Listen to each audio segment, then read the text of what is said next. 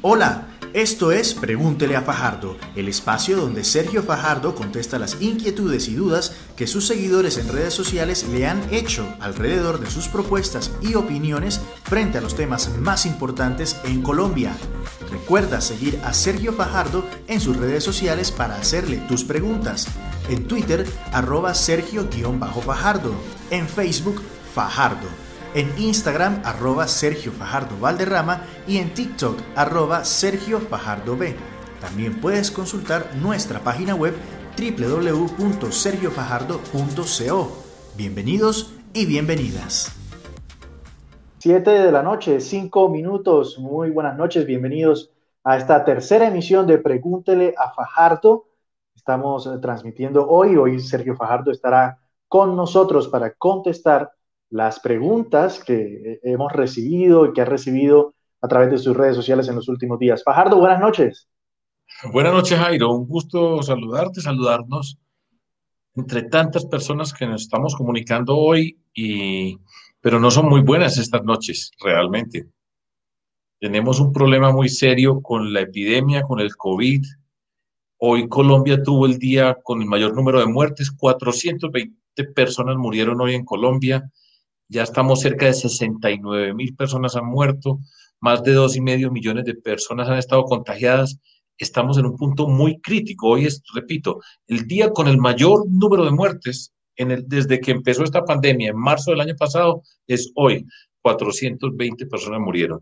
El ritmo de vacunación es lento, no estamos llegando a esa cifra que había anunciado el ministerio como objetivo de 100 mil personas. Hoy vacunamos alrededor de 60 mil personas en nuestro país y la situación es, es dura, es dura para muchas personas, en particular también para nosotros. Poco a poco cada quien empieza a conocer a alguien que está afectado, que está sufriendo, que ha muerto. Yo quiero señalar tres personas para empezar este programa, pues saludando a la familia de Nicolás Holguín. Nicolás Holguín trabajó con nosotros en la alcaldía de Medellín, en la gobernación de Antioquia fue una persona seria, discreta, que siempre estuvo comprometida y se murió. Se nos murió por el COVID y pues esta es la oportunidad de darle un abrazo a él, a su familia, por supuesto, y nos hace falta. Hoy me llegó ahorita, antes de venir para acá, para este programa, me llega la noticia de que una mujer que yo le tengo mucho cariño, mucho afecto, del Tolima, Fanny Barragán, una mujer ejemplar, lideresa, en esa región natural del Líbano, Tolima. Yo estuve en la casa de ella, en la casa de su familia, en esa parte de las montañas del Tolima, pues está con COVID y está en, las unidades, en la unidad de cuidados intensivos y pues la situación es bien complicada. Un abrazo para toda su familia y toda la energía nuestra para Fanny en esa lucha tan tremenda en que está. Igualmente, en Medellín, Luis Alfonso Echeverría, que Echavarría, perdón, que trabajó con nosotros en la gobernación de Antioquia, está afectado, ha estado eh, en cuidados intensivos y queremos pues mandarle la mejor energía y decirle que lo estamos acompañando. Y así para tantas personas que todos conocemos, pues un abrazo, porque no está fácil la situación y mucha gente está sufriendo en muchas formas. Así es, un abrazo muy grande para todas las familias que hoy están enfrentando el COVID-19, que han perdido seres queridos. Eh, enviamos toda nuestra solidaridad y bueno, confiando en que pronto vamos a salir de esto. Vamos a iniciar entonces con Pregúntele a Fajardo con el tema del día, el tema del fin de semana en redes sociales, en las calles, en las casas, en, los chats de WhatsApp y sin lugar a dudas es la reforma tributaria. Eh, anoche Sergio Fajardo, usted publicó en su página web sergiofajardo.co sus opiniones y propuestas alrededor de la reforma tributaria. ¿Qué tiene que decir al respecto eh, de este proyecto? Bueno, pues voy a tratar de ser breve, porque eh, pues ustedes me han pedido que tengo que ser breve porque tengo un montón de preguntas y en la página, como acabas de señalar, está el texto que construimos con el grupo de trabajo de coyuntura económica, con las personas que estamos construyendo el programa para presentarle a nuestro país y es una reacción, una primera reacción a esta reforma tributaria que acaba de presentar el gobierno. Titular, reforma tributaria equivocada. Voy a tratar de explicar rápidamente. Para empezar, es la tercera reforma tributaria que tenemos en este gobierno. la reforma tributaria anterior creó una cantidad de exenciones que hoy se tienen que recoger todas porque habrían un gran hueco fiscal. En Colombia, hoy el desempleo que tenemos es cerca del 17% y hemos experimentado en el marco de esta pandemia con un, un elemento que vale la pena resaltar siempre y es el retroceso social. Las condiciones de las personas hoy significan casi que un retroceso de 10 años en las condiciones de muchas personas en nuestro país. Tenemos cerca del 40% del país viviendo en pobreza. La clase media que hace un esfuerzo extraordinario, que ha hecho un esfuerzo extraordinario para educarse, para ir avanzando, un buen grupo de esa clase media hoy es vulnerable, que significa que todas estas condiciones afectan su vida y pueden retrocederse en lugar de retroceder, en lugar de continuar el ascenso social que veríamos construyendo. En nuestro país de acuerdo a Fedesarrollo, hay una evasión de pago de impuestos de renta de cerca de 50 billones de pesos. Y otra cifra, otra expresión, para que ustedes la tengan en mente cuando estamos hablando de reformas tributarias, para que sepamos a dónde nos enfrentamos. En Colombia, las desigualdades sociales que tenemos nosotros son profundas, con una característica. Después de recoger los impuestos, las desigualdades sociales nunca cambian, se mantienen las mismas desigualdades y eso significa muy rápidamente que aquí hay un problema muy grande en nuestro sistema tributario. Esa es una primera introducción para señalar las circunstancias que estamos viviendo. Me voy a concentrar en una expresión, clase media. Esta reforma tributaria tiene unas condiciones que afectan directamente a la clase media de nuestro país. Están poniendo a declarar renta a personas que ganan dos millones y medio de pesos o más cada mes. Eso significa que van a tener que pagar algún tipo de impuesto. El IVA que es ese precio que pagamos cuando compramos algún tipo de producto, ahora se lo están cargando a los servicios públicos para los estatus 4, 5 y 6, donde hay una muy buena parte de la clase media en Colombia. Ese IVA tiene unas características que les voy a tratar de simplificarlas utilizando una expresión que manejan los economistas y es un IVA es un impuesto por la puerta de atrás. Eso significa que una cantidad de productos que antes no tenían IVA y que no tenían que pagarlo en ningún momento, ahora van a tener que empezar a pagar y eso se le va a cargar a las personas cuando van a comprar cualquier tipo de producto, por ejemplo, a un supermercado. También tenemos una circunstancia muy especial y es la devolución que se le hace a los sectores más pobres de una parte que significaría el IVA que les toca pagar. Esa devolución es de 35 mil pesos mensuales se hacía para un millón de personas, para un millón de hogares, y nosotros lo que estamos diciendo es, el problema es que en Colombia hoy le tenemos que hacer esa evolución a 5 millones de hogares, que son básicamente el grupo de personas, 20 millones de personas en nuestro país, que requieren atención porque están en condición de pobreza. Otras implicaciones así rápido, el sector agrícola.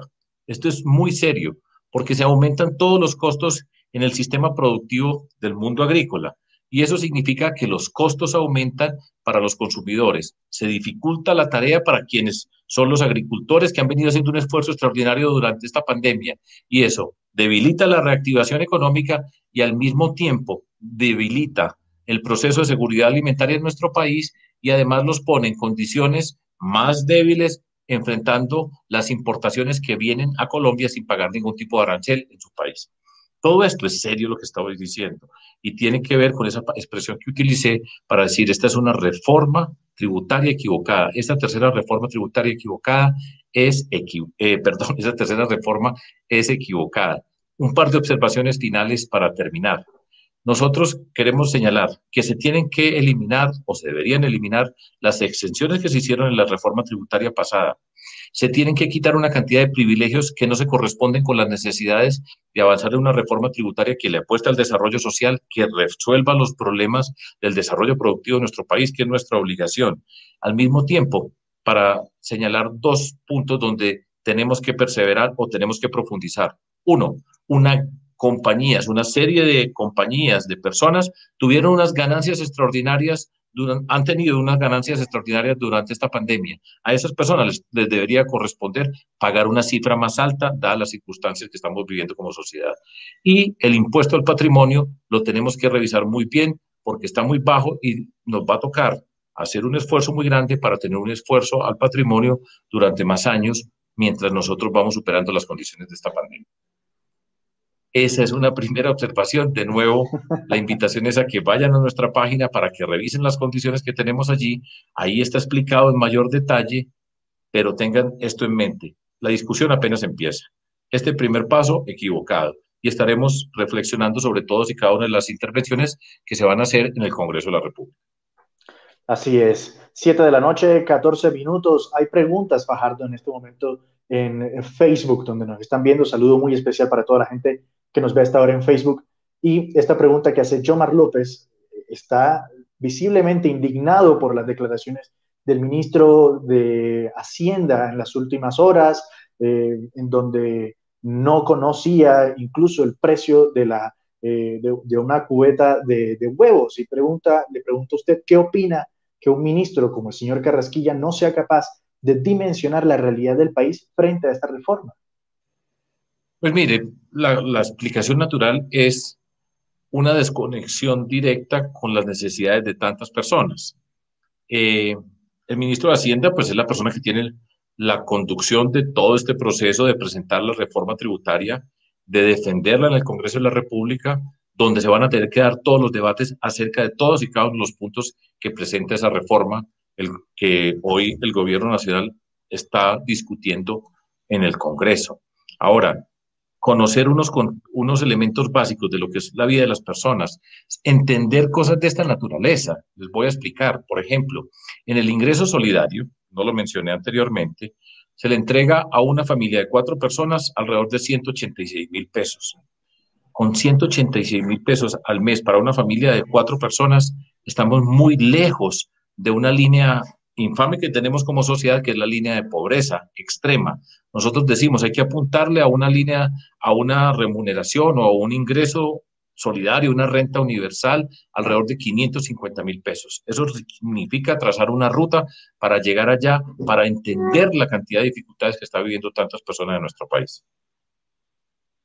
Así es, vamos a estar muy pendientes de esta reforma tributaria, la discusión, y la invitación es a que entremos a sergiofajardo.co para conocer este texto completo que además trae propuestas muy interesantes y que ya se ha destacado en, redes sociales.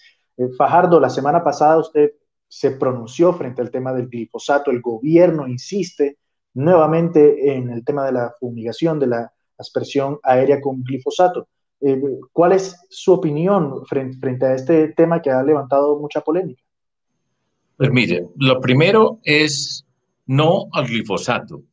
Y voy a utilizar una frase que acabo de recordar que utilizamos porque esta pregunta se viene discutiendo desde hace mucho tiempo en Colombia y nosotros decíamos en la campaña anterior que no llueva glifosato, que lluevan oportunidades para la gente. Esa era una forma de decir que estamos en contra del glifosato y la síntesis la hicimos en un tuit que a mí me pareció muy afortunado, que decía lo siguiente, no resuelve el problema ambiental, no resuelve el eh, afecta la salud y no resuelve el problema del tráfico de drogas en el mundo. Es equivocado en todo sentido el tema del glifosato. La explicación tiene que ser mucho más profunda.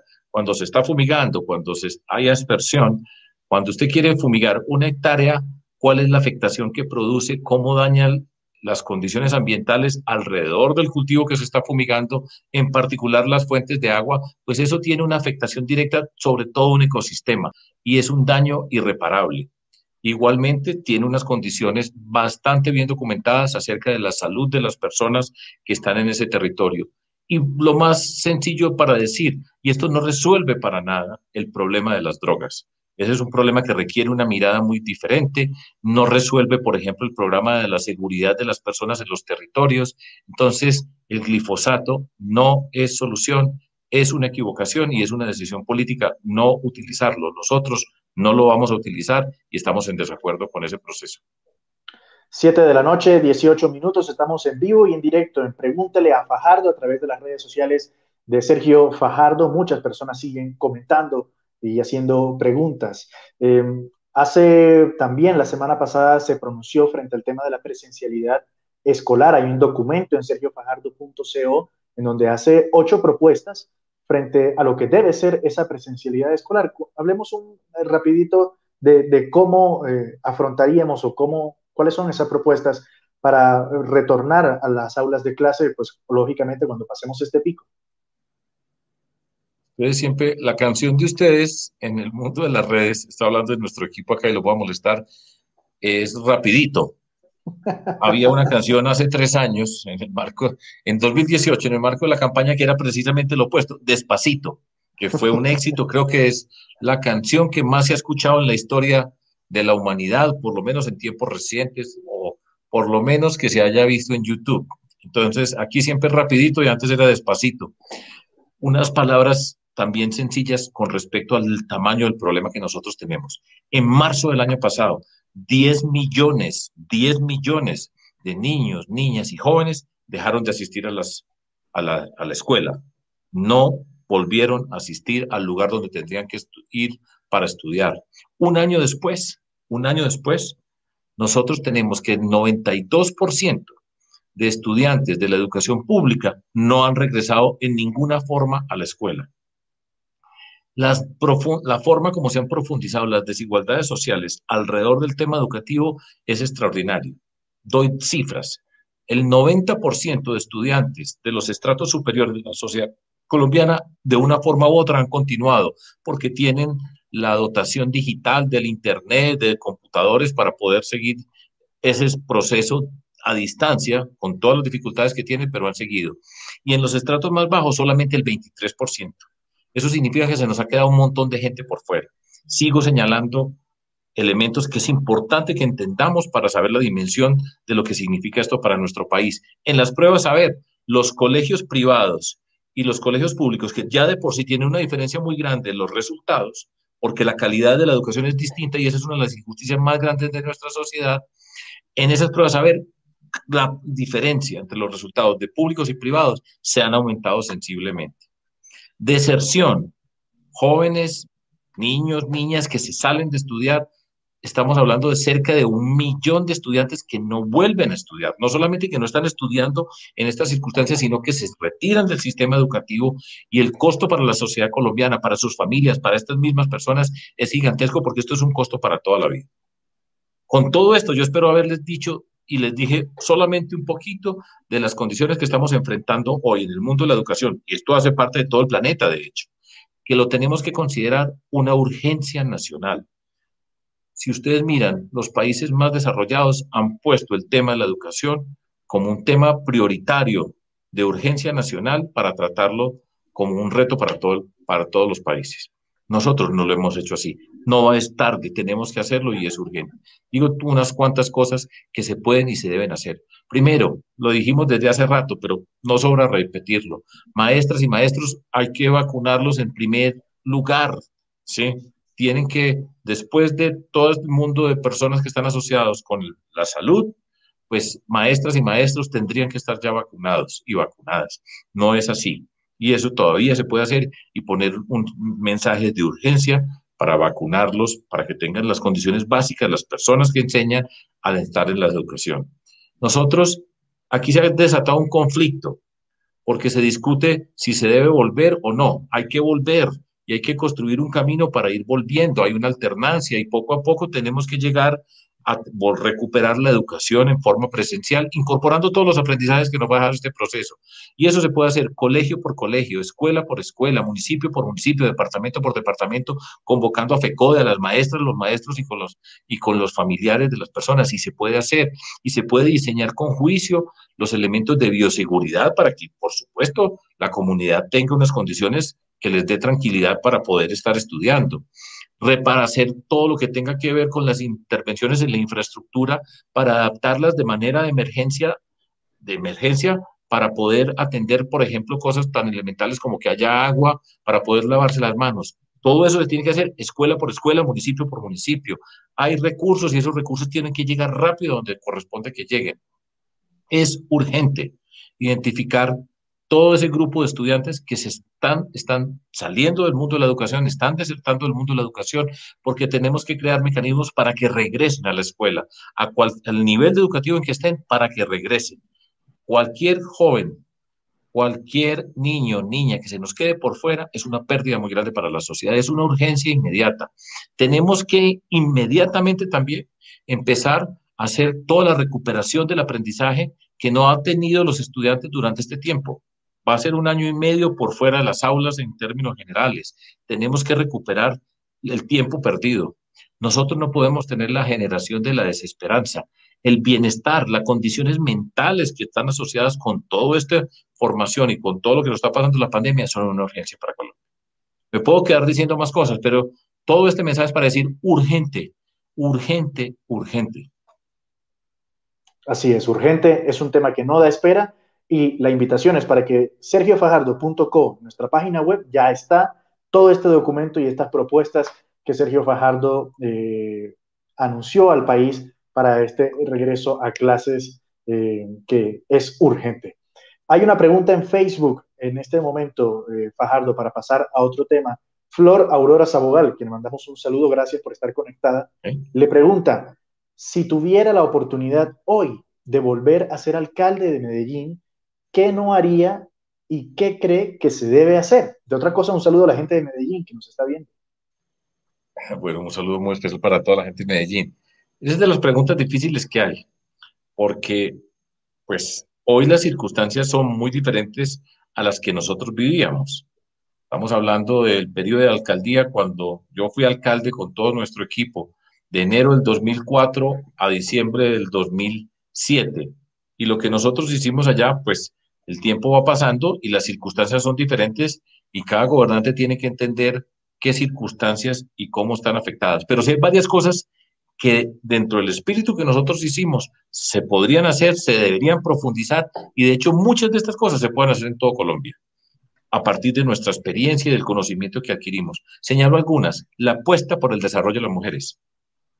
Nosotros arrancamos desde el primer día que llegamos a la alcaldía hasta el último día y de hecho cuando fui yo gobernador con todo nuestro equipo, una apuesta por la igualdad de las mujeres que tiene condiciones económicas, tiene condiciones políticas, tiene condiciones culturales, tiene condiciones de seguridad de las mujeres. Ese es un tema que nosotros empezamos a hacer, que hicimos bastante y profundizaría cada vez más con mayor urgencia en nuestro país.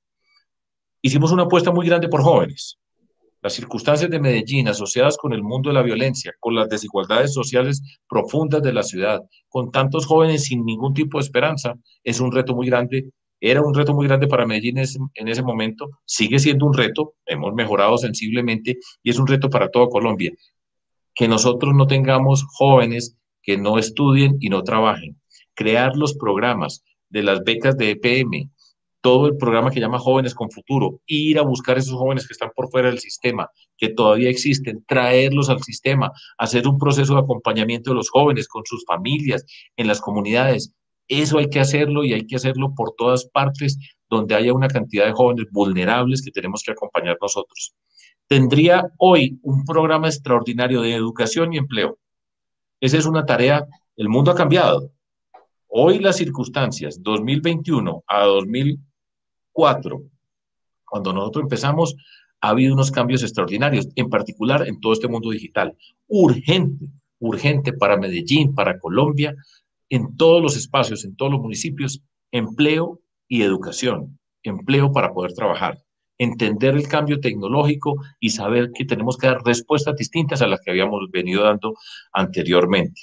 Y eso está asociado con los programas de emprendimiento desde el nivel barrial, porque nosotros avanzamos y eso lo creo profundamente, emprendimiento en el nivel barrial, en ese mundo de la informalidad que se puede ayudar, que se puede construir la red de microcrédito y acompañar una forma, de forma masiva la generación de empleo y trabajo en las comunidades más humildes. Todo eso se puede estar haciendo.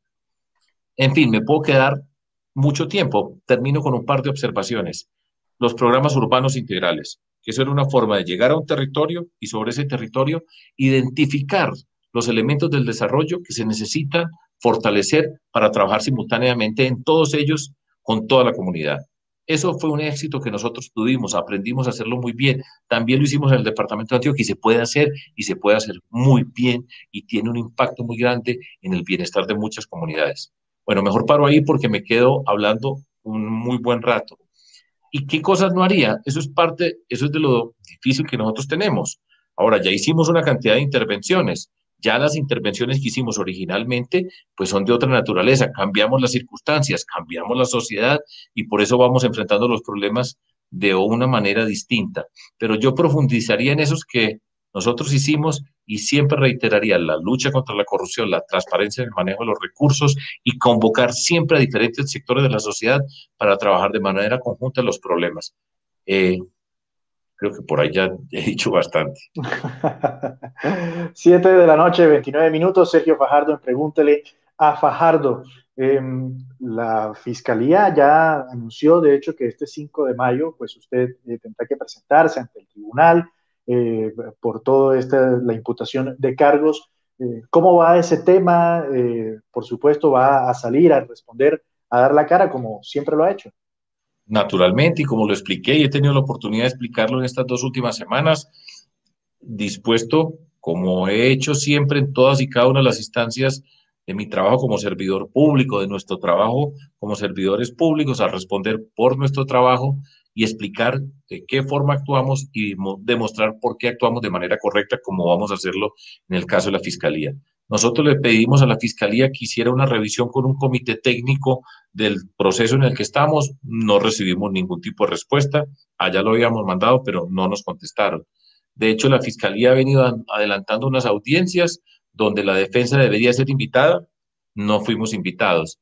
Pero estamos listos. El 5 de mayo yo me tengo que presentar a escuchar eh, cuáles son los cargos que hace la fiscalía y después lo que estamos pidiendo, lo que estoy pidiendo es que se haga en un tiempo razonable, que no se deje eso ahí sin avanzar como ocurre tantas veces, que no se les olvide que esto ya lleva cinco años, o sea, esto no, esto no empezó ayer, esto es un proceso que tiene cinco años para ir a la Corte Suprema y responder. Yo quiero dar, responder, respetar a las instituciones y demostrar con argumentos que actuamos de manera correcta. Así va a ser el camino, así lo tenemos que hacer.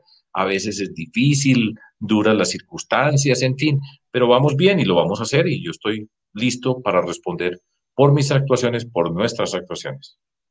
Así es, 7 de la noche, 31 minutos, ya vamos llegando al final de Pregúntele a Fajardo, pero no podía eh, irme sin preguntarle cómo va la coalición de la esperanza.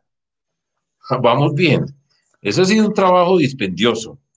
Eh, recuerden que es, la propuesta política que estamos construyendo con, a partir de un grupo de personas como Humberto de la Calle, Jorge Enrique Robledo, Juan Fernando Cristo, Juan Manuel Galán, Ángela María Robledo, yo como representante de Compromiso Ciudadano, cada uno de ellos representando a sus grupos de trabajo, movimientos, organizaciones y por supuesto el Partido Verde. Y estamos construyendo una propuesta por fuera de los extremos a mí la expresión que me gusta decir, por fuera del miedo y de la rabia, construir la esperanza. Eso requiere que trabajemos mucho. No es tan sencillo y tan fácil como decirlo acá, porque somos personas diferentes, con experiencias diferentes, organizaciones políticas diferentes, que hemos sido contradictores entre nosotros en oportunidades. Por ejemplo, con Ángela María Robledo, que fue fórmula vicepresidencial de Petro para el 2018 pues ella, está en este grupo y estamos trabajando bien y yo me siento cómodo y contento. Entonces, pues teníamos pensado presentar los avances que tenemos desde los principios, el programa, el tema programático, las reglas para la construcción de lista única para el Congreso, un manifiesto político este jueves 22. Pero estamos en el marco de esta pandemia y no nos pareció responsable pues en medio de una pandemia nosotros haciendo todas estas manifestaciones, tantas personas, como decía al comienzo, que están, están sufriendo, que se han muerto, entonces decidimos postergarlo un par de semanas y con la esperanza pues de que ya haya pasado este pico y que no estemos violentando a tantas personas que están sufriendo en nuestro país, que no nos parecía procedente. Así es, y estaremos muy pendientes entonces de ver cuándo será ese gran anuncio de la coalición de la esperanza que se ha formado desde hace muchos meses atrás y ya estamos a nada de conocer cuál será ese proyecto político que casi, ya va a transformar a Colombia. Así es. Fajardo, hoy es el día de la bicicleta. Eh, de hecho, vimos en sus redes sociales manejando bicicleta, contestándole preguntas a Suso el Paspi y demás. Eh, ¿Qué significa la bicicleta para usted en, en su vida? Yo vi ese video que ustedes pusieron, pues eso fue hace más de tres años ya, ¿cierto? Un poquito viejo, pero pero para mí la bicicleta es parte integral de mi vida. La sensación que yo tengo, y es mi primera sensación, es recordar cuando estaba muy pequeñito en Medellín, como en una terraza, y a mí me regalaron una bicicletica de esas pequeñitas que tiene rueditas para empezar a montar en bicicleta. Tengo esa sensación. Recuerdo que la bicicleta era roja y esa alegría que yo sentía cuando estaba montando en esa cicla. Yo calculo que tenía por ahí dos años, como tiene mi nieta hoy, por ejemplo, que también dentro poquito va a estar aprendiendo a montar en cicla, como le enseñé yo a Alejandro y a Mariana cuando eran chiquiticos, que los empecé a, a enseñar a montar en bicicleta. Y hasta el día de hoy siempre una alegría tremenda y me he caído y he pasado por muchas circunstancias difíciles. Cuando yo tenía 10 años, por ejemplo, me cogí un carro, iba con un grupo de amiguitos y estábamos corriendo y pasé yo sin mirar una calle, crucé una calle sin mirar, me choqué contra un carro, tuve una fisura de cráneo, tuve que ir a la clínica, ya me estaba esperando mi papá. En esa época no había celulares, era esperar. Estuve inconsciente un par de días, pero por la edad, 10 años, pues el cerebro todavía es más, es flexible y, y el cráneo, perdón, eh, y pues me recuperé de esa fisura del cráneo. También me caí, por ejemplo, en Bogotá me pegué una caída bajando del alto de patios, por la circunvalar también me caí, me raspé, me dañé el, el hombro. Eh, otra caída que me di fue pues en la campaña presidencial con Antanas Mocus, cuando estábamos en la ola verde, me caí, me quebré la cadera, tuve bastón un año y medio y después me hicieron un reemplazo de cadera. Pero todo esto para decir que nunca, ninguna caída ha disminuido mi amor por la bicicleta, ese gusto tan extraordinario que yo siento. En los últimos meses he tenido la oportunidad de montar en bicicleta por Boyacá, por Sáchica, por Sutamarchán, por Tinjacá, por Ráquira, por Santa Sofía, por Samacá, hacia Chiquinquirá, eh, Villa de Leyva, en fin, por una cantidad de lugares. Y todos los días que yo puedo monto en bicicleta y yo espero morirme montando en bicicleta porque es un gusto extraordinario que yo siento. Me da una felicidad gigantesca y ahí tengo la emoción más grande del mundo viendo las etapas, oyendo el radio. Veo un ciclista y siento un orgullo muy grande, una admiración muy grande y es pues hoy es el día y lo disfruto y espero, como les digo, disfrutarlo hasta el último día de mi vida. Bueno, esperamos entonces que siga manejando, montando bicicleta y además esos paisajes sin del departamento. Sin Porque duele. Pero bueno. Además que esos paisajes del departamento de Boyacá son espectaculares, además. Bueno, Yo ya también he, pasado, he montado por muchas partes. En Antioquia, por ejemplo, al lado del río Cauco, en el suroeste antioqueño, o en la parte de Río Negro, unas montadas extraordinarias, pero bueno, hoy estamos en pandemia y me toca montar en un simulador y montando en el simulador y también estoy contento. Así es, Sergio Fajardo hablando de la bicicleta. Y bueno, ya para cerrar eh, la emisión de hoy de Pregúntale a Fajardo, eh, este 23 de abril es el, día del libro, el día del idioma. Eh, en una situación normal estuviéramos en Feria del Libro en la ciudad de Bogotá. ¿Qué libros está leyendo últimamente Sergio Fajardo o cuáles son esos recomendados para que la gente, ahora que nos están mandando a encerrarnos y a cuidarnos, pueda tener la oportunidad de leer? Pues es otro elemento fundamental en mi vida, los libros. Yo recuerdo desde la primera colección de libros que me regalaron. Eh, y pues toda la vida con libros y también le he transmitido ese amor a, mi, a mis hijos del amor por los libros. En este momento estoy leyendo un par de libros, porque yo leo simultáneamente varios libros. Uno de un señor que se llama Wade Davis, que escribió un libro sobre el río Magdalena. Extraordinario. Es una historia de Colombia contada alrededor del río Magdalena. Yo siempre soñé desde muy pequeñito, y esa es una de las cosas que me ha gustado dentro del mundo de la política, yo recuerdo siempre que estudiábamos la geografía de Colombia, mirábamos los ríos, y, cada que he ido a diferentes partes de Colombia siempre he dicho, lléveme a ver este río que yo estudiaba cuando era un niño en el colegio y siento una emoción muy grande de ver el río, en particular el río Magdalena, pues que es el río de la patria, como dirían. Y siempre tuve la curiosidad y todavía la tengo, de ir al lugar, al macizo colombiano, donde nacen el río Magdalena, el río Cauca y el río Patía, por ejemplo. Y decía, ¿cómo será ese lugar donde nace? En este libro lo describen muy bien. Yo creo que va a ser imposible llegar hasta allá, pero es algo que siempre tenía en mente. Ese es uno. Y otro es un libro que tenía desde hace mucho tiempo en la mente para leer, que se llama Los ejércitos de Belio Rosero y lo, ya lo voy a terminar. Extraordinario libro.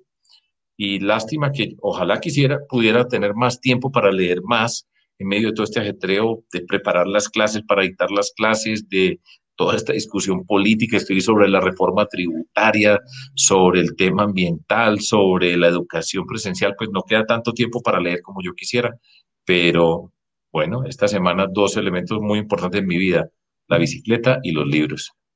Así es, bicicleta, libros y bueno, muchas gracias Fajardo por estar con nosotros en Pregúntele a Fajardo. Eh, son las 7 de la noche y 40 minutos ya casi en Colombia. ¿Tiene algún mensaje final para los seguidores en redes sociales que nos están viendo? Pues que nos cuidemos, cuidémonos. Cada uno de nosotros cuidándonos responsablemente está cuidando a los demás, a las demás personas. Evitemos las aglomeraciones. Este tema del COVID es muy serio. Hoy tuvimos el mayor número de muertos en Colombia. Ya tenemos cerca de 69 mil personas que han muerto en nuestro país y que han afectado a tantas familias, más de 2 millones y medio de contagiados, 420 muertos hoy. Entonces, que nos cuidemos y que, bueno, sigamos en contacto. Yo espero muy pronto volver a físicamente estar en las calles. La próxima gira que vamos a hacer va a ser en el Valle del Cauca, también en Boyacá, por muchos lados. Entonces, gracias por apoyarnos, invitados a participar y trabajar con nosotros y cuídense. Así es. Muchas gracias, Fajardo. Muchas gracias a ustedes también por estar conectados. Pueden ingresar ya al canal oficial de YouTube de Fajardo para revivir la transmisión de Pregúntale a Fajardo en su página en Facebook también. Y bueno, a seguir cuidándonos para encontrarnos en un próximo Pregúntale a Fajardo. Hasta luego. Chao. Que les vaya muy bien.